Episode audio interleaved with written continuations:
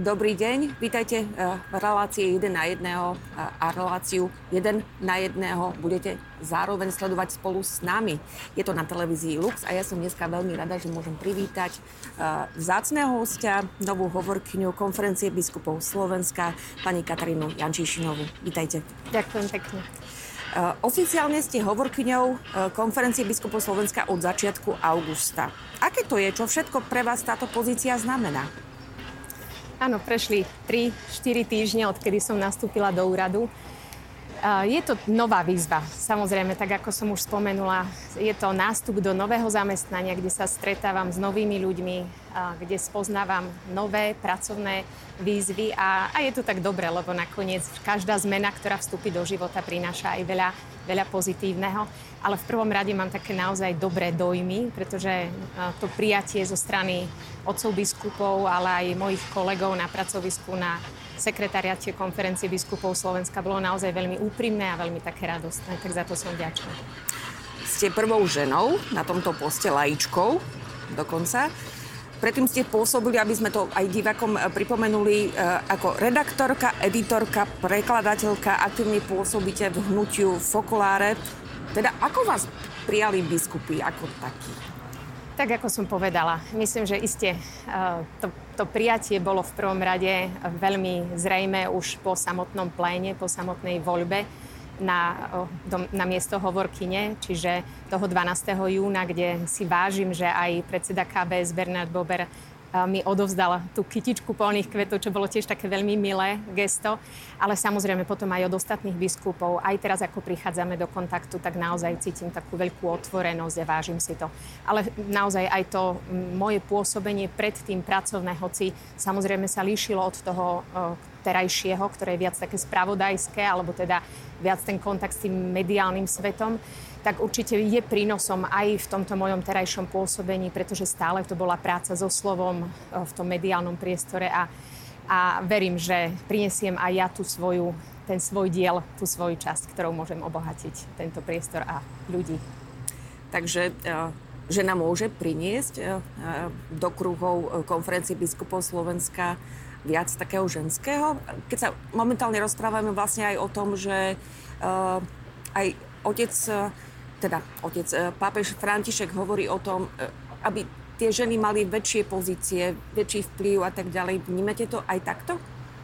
Áno, určite. Myslím, že naozaj e, pri tom synodálnom procese, ktorý pápež František rozbehol v cirkvi, sa vytvára prirodzene taký priestor, väčší priestor aj pre ženy v istých pozíciách, kde je to vhodné, kde je to možné. A myslím si, že už len naozaj tou svojou ženskosťou, tým svojim rozmerom ženy môžu ženy naozaj priniesť uh, taký príspevok, ktorý je osobitný, ktorý je jedinečný.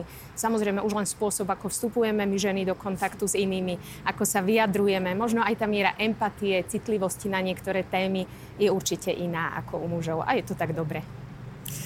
Zažili ste už situácie za ten uh, mesiac zhruba, uh, keď sa na vás predseda konferencie biskupov uh, monsignor biskup Bernard Bober alebo výkonný tajomník otec Rúžička obratili s prozbou o názor? Áno, myslím, že sme v takom spontánnom dialogu. A nejak by som to nekategorizovala na nejaké situácie špecifické, aj keď samozrejme aj také sú a, a je potrebné sa rozprávať potom veľmi tak intenzívne, ale na druhej strane aj v tom bežnom pracovnom priestore rozprávame sa spolu neustále, sme v kontakte a mám možnosť sa ja pýtať, majú možnosť oni niečo žiadať a samozrejme aj, aj klásť otázky a je to také veľmi, by som povedala, naozaj prirodzené a som za to rada. Ja som si našla taký citát uh, od arcibiskupa Bobera, že možno budete rozprávať aj inou rečou ako kňazi, lebo my máme takú kostolnú cirkevnú reč. Je to tak? No určite. Nemám to teologické vzdelanie, to znamená, že celkom spontánne ten môj prejav je iný, ako, ako je prejav kňaza, biskupa. Na druhej strane si myslím, že aj toto, e, tento laický rozmer môže byť takým obohatením, čo neznamená, že teda človek nevstúpi do tej cirkevnej problematiky, ale že to vyjadrovanie je také jednoducho možno bližšie ľuďom také prirodzenejšie. Mm-hmm. Nastúpili ste po hovorcoch kňazoch. Či už to bol uh, otec Gavenda, otec Kováčik, uh, otec uh, Kramara. Aké je to pre vás ako pre laičku? V čom chcete na nich nadviazať? Prípadne chcete alebo niečo nové ponúknuť? Prvom rade poviem, že veľmi si vážim prácu svojich predchodcov a uvedomujem si, že e, urobili naozaj kus veľkej práce, za čo som aj ja osobne teraz nesmierne vďačná, pretože mám na čo navezovať.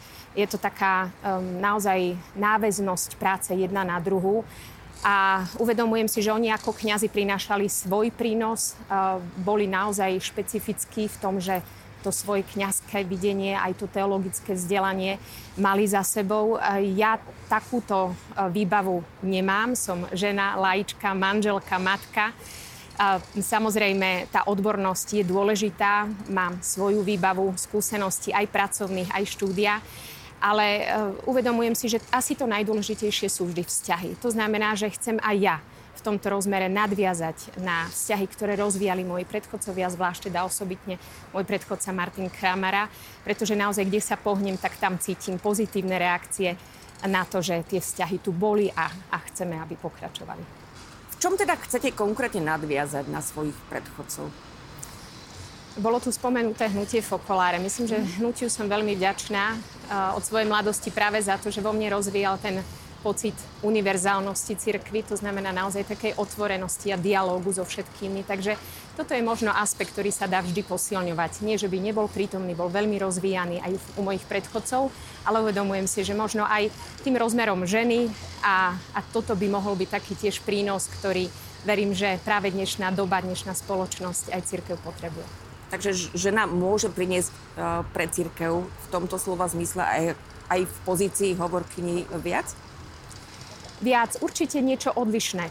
A to odlišné vie byť určite obohatením, si myslím, pretože každý z nás je originál, každý je nejakým darom a v tomto si treba byť navzájom taký otvorený, príjmať sa v tej rôznosti a naozaj počúvať sa navzájom. Takže ako žena, áno, prichádzam v odlišnosti a zároveň v takej službe zo spodu. V jednom eh, z rozhovorov, z rozhovorov ste povedali, že to beriete ako cestu, na ktorej môžete ponúknuť svoje dary a ochotu do služby cirkvi. Čo teda ponúkate cirkvi? Aké dary? Možno sa budem opakovať, ale naozaj je to v prvom rade tá zmena, ktorá prichádza s tým, že prichádzam ja ako žena s tou svojou možno citlivosťou na niektoré problémy, na niektoré výzvy, ktorými si prechádza dnes spoločnosť, ale aj církev, alebo sme súčasťou spoločnosti. Tá dialogickosť, to je tiež rozmer naozaj, ktorý beriem ako vlastné obohatenie, ktoré som ja dostala a chcem ho posúvať ďalej. A zároveň, tak ako to tam bolo povedané, naozaj zo spodu, v tej službe cirkvi, pretože to vnímam nie ako vlastnú sebarealizáciu, ale ako rozhodnutie, ktorému predchádzalo naozaj rozlišovanie pred Bohom a, a s týmto postojom prichádzam. Čo znamená rozlišovanie z pozície hovorkyne konferencie biskupov Slovenska? Myslím, že rozlišovanie treba vnímať na takých úrovniach rôznych, ale pokiaľ hovoríme v cirkvi o tom duchovnom rozlišovaní, tak je veľmi dôležité to, čo možno predchádzalo aj tomu môjmu rozhodnutiu, teraz budem hovoriť z vlastnej skúsenosti, vedieť sa v dnešnej dobe aj stíšiť, zastaviť, dať priestor modlitbe, naozaj sa tak s úprimnosťou um, postaviť pred Boha, byť taký autentický a, a počúvať vnútorný Boží hlas, hlas Ducha Svetého, ktorý k nám hovorí aj v jednoduchých záležitostiach, aj v tých väčších, možno ako bolo práve to moje rozhodovanie sa.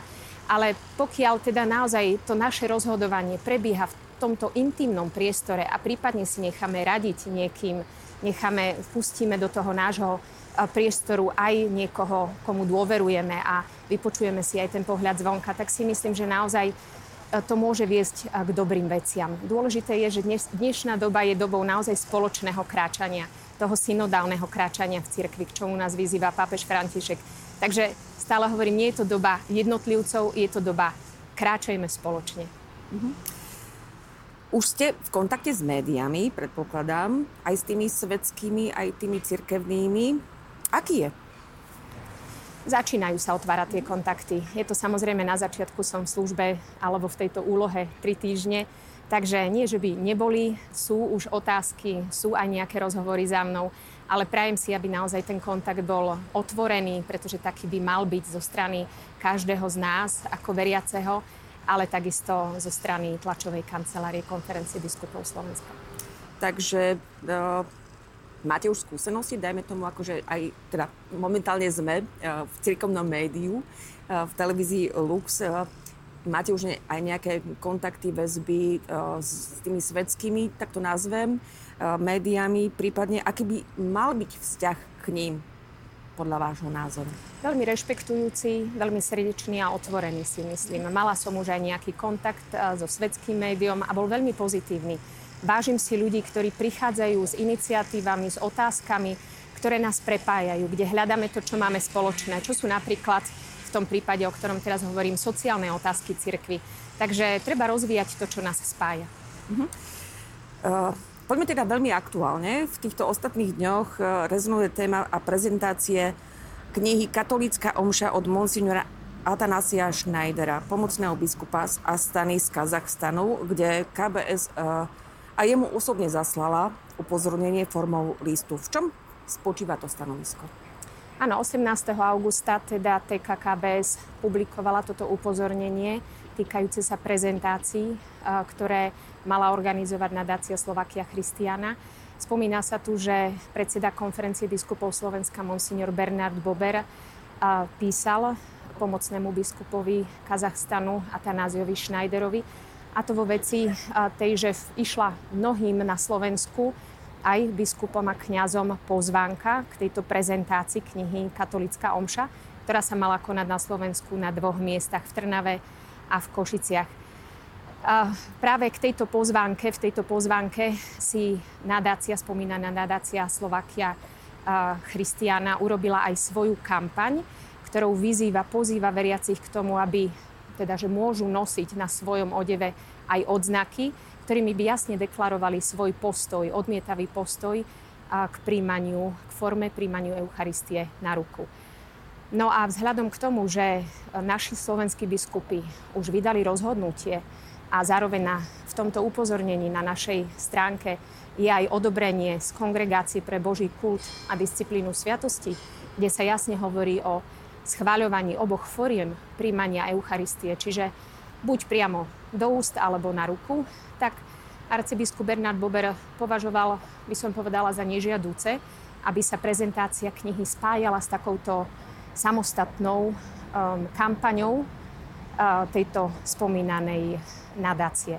Takže v tomto duchu poprosil vyzval monsignora Schneidera, aby zvážil a aby teda sám povedal, že považuje jeho návštevu v takomto kontexte za nežiadúcu.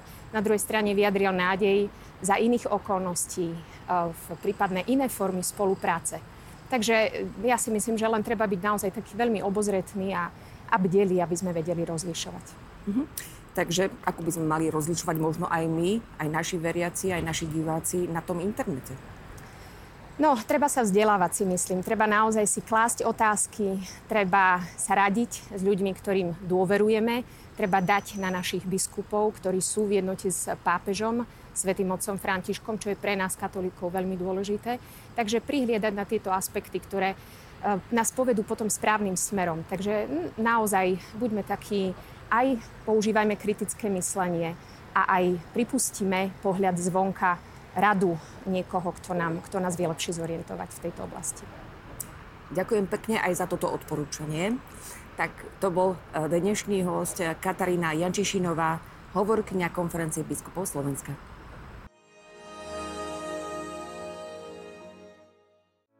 Vypočujte si aj ďalšie zaujímavé podcasty. TV Lux nájdete na deviatich samostatných kanáloch, kde na vás čakajú relácie s pápežom Františkom, kázne, modlitby, prednášky, biblické podcasty, rozhovory, inšpiratívne epizódy na pár minút, svedectvá či podcasty určené pre deti.